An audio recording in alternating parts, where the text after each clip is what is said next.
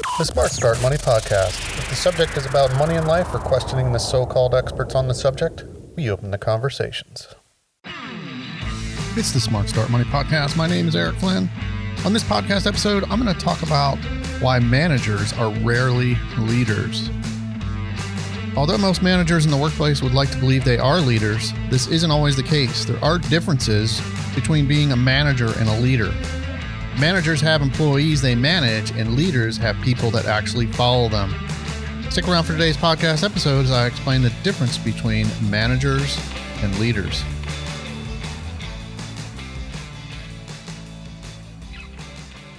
Before I get started on this podcast episode, if you like the podcast, go ahead and subscribe. You can also visit the website at smartstartmoney.com for articles on life and money.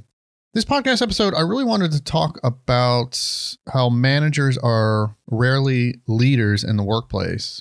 Now, if, if you've been in the workplace for any amount of time, chances are that at one time or another, you've probably had a, a terrible boss or a terrible manager the kind that creates consistent nightmares. Horrible managers are not uncommon, and leadership as a whole in the working environment is not often the greatest. Not having competent managers or leadership uh, doesn't seem to be something many employers are, are paying attention to many times today. According to a survey with 1,000 employees that was done, 44% of the respondents stated they left a job due to a bad boss. The study also found the top characteristics of a bad boss that made people want to seek other employment.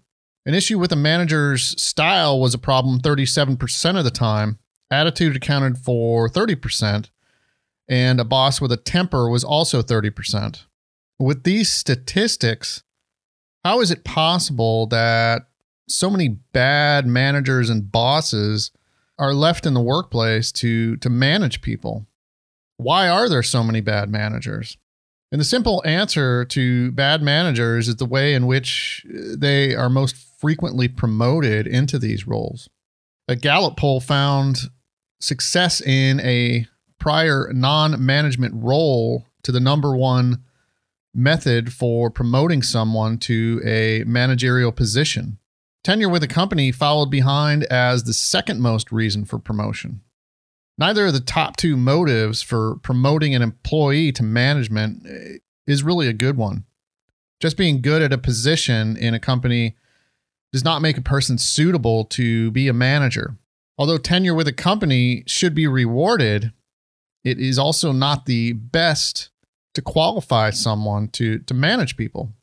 An employee that is good at their job does not mean they have experience being a, a manager or a leader. It may just mean they are good at their job. The people that get promoted by being good at their current position are also often what I classify as the last person standing. This is many times seen in positions with high turnover. Rather than a company finding a truly qualified manager, they just promote the most experienced person into a managerial role. The promotion puts a person into a position they are not qualified to do. Furthermore, it, it's not uncommon for the promotion not to receive any further training or education on actually being a manager or leader. Being with a company a long time does not also immediately qualify a person for a management position. An employee may have a lot of experience and knowledge of a company with tenure, but this does not give them the skills to be in a true leadership role rather than recognizing a long-time employee with the things they should be reward, rewarded with, it's not uncommon for a person that has been with a company a long time to just get thrown into a management position. And this can be a recipe for disaster. Terrible leaders are often hiring bad managers. Your immediate report at your job might not be the only bad manager. Companies that have real issues with leadership hire bad man- managers internally because the higher ups also do not have the education and knowledge often for what makes a good manager. They just keep putting inexperienced people into the positions. This creates a never ending circle of hiring a bad boss. Having top tier horrible leaders is also not that uncommon, in addition to the managers below them. When this occurs, it can take a long time for any real changes to take place and break the cycle of hiring terrible managers. If you work for a company that is led by people that appear to be incompetent, this is a sure sign it might be time to move on. Now, one reason there are terrible managers in the workplace that aren't leaders is letting a bad boss go can often take a long time. Most companies take a very long time to get rid of a bad manager. They're given the benefit of doubt almost always. I have never personally known why this occurs, but I suspect it is a pack that managers and leaders seem to have. They stick together through the good and the bad. The long time frame for letting an unqualified manager go is a big reason that many of them exist.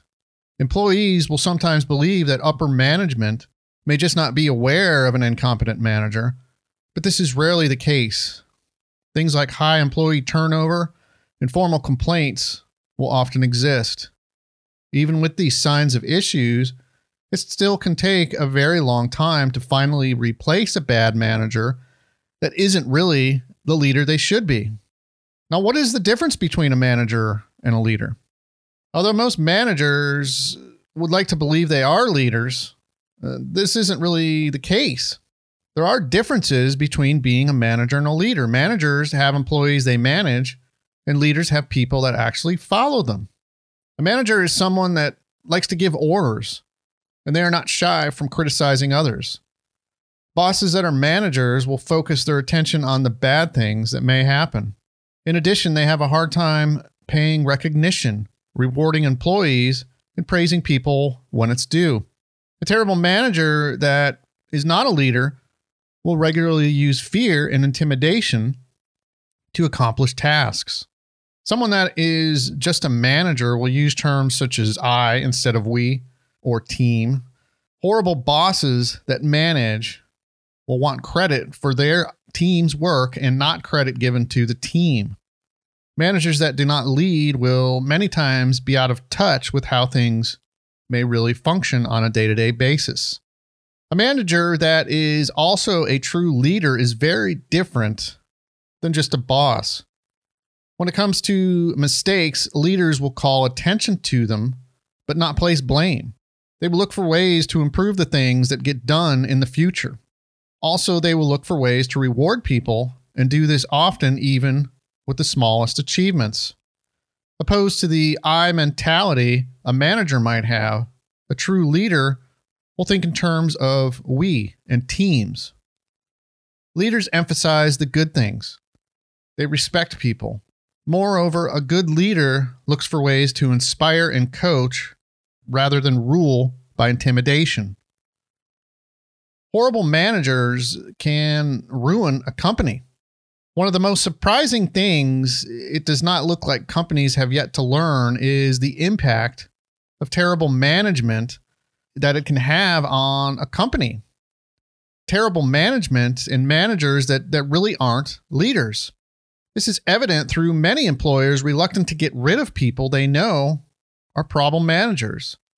This is in addition to the length of time it usually takes to let a terrible boss go. With surveys showing that 44% of workers leave a job due to a bad boss, employers need to take a hard look at who is managing in their organization. Not only do bad managers increase employee turnover, they also play a role in employee engagement. Another Gallup poll found that 70% of teams in the workplace feel that engagement is dependent on their manager. A boss that does not have engagement from their team results in issues that can have a long term effect on productivity and profitability. Workers that are not engaged tend to call in sick more often. They also may not live up to their full potential. Disengaged employees that do not like their manager will do what they need to do in order to get a paycheck, but this will be the extent of it. Bad managers with employees that do not care about the success of a company will be the final result. Workers will only concern themselves with getting to payday each week, and it will not be long before they begin to look for better opportunities. Now, I will tell you in my own experience, through my lifetime of working, I have worked for a lot of terrible managers, managers that really weren't leaders. And the truth is, managers really do also need to be good leaders. Although some would say it is not fair to label most managers as not being leaders, statistics show that most probably is this is the situation for a large number of workers. The most often used formulas for hiring a manager are ones that would certainly appear flawed. Just tenure or experience on a job does not automatically qualify a person to be a good leader and manager. Being a manager is just that. It is managing people. However, a leader that is put into a manager position is the best choice for ensuring someone is qualified and improving their chance for success. Even knowing this, most companies have yet to recognize the importance of the individuals put into management positions. The studies of low employee engagement and high turnover directly related to a manager. Employers really need to start paying more attention to who they put in charge of employees. They really need to look and make sure that a manager is truly a leader. Better managers that are also true leaders leads to the success or failure of a company. Leaders placed in management roles not only can equal better profitability through employee retention, but it also creates a place people want to work and stay working. My personal opinion is the workplace may continue to have terrible managers as a majority of the time as long as it continues to be accepted. It may never change as the world seems to be more about personal gratification and survival opposed to helping one another. As the pursuit of profits above people has been the increasing norm for some time now, bad managers are probably always going to exist. Hopefully, at some point, more companies will realize the benefits of having true leaders and not just managers.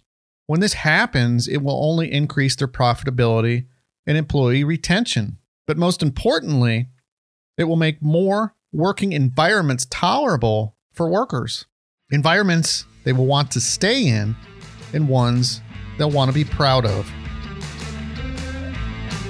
Thanks for listening to the Smart Start Money podcast. If you like the podcast, go ahead and subscribe. What are your thoughts on leaders and managers in the workplace? You can send any comments or questions directly to me at eric at smartstartmoney.com. The next podcast, I'm going to be talking about credit card fraud. I was recently the target for credit card fraud for the second time this year. On the next podcast, I'll be talking about my recent experience and how credit card fraud is much worse than a lot of people might believe.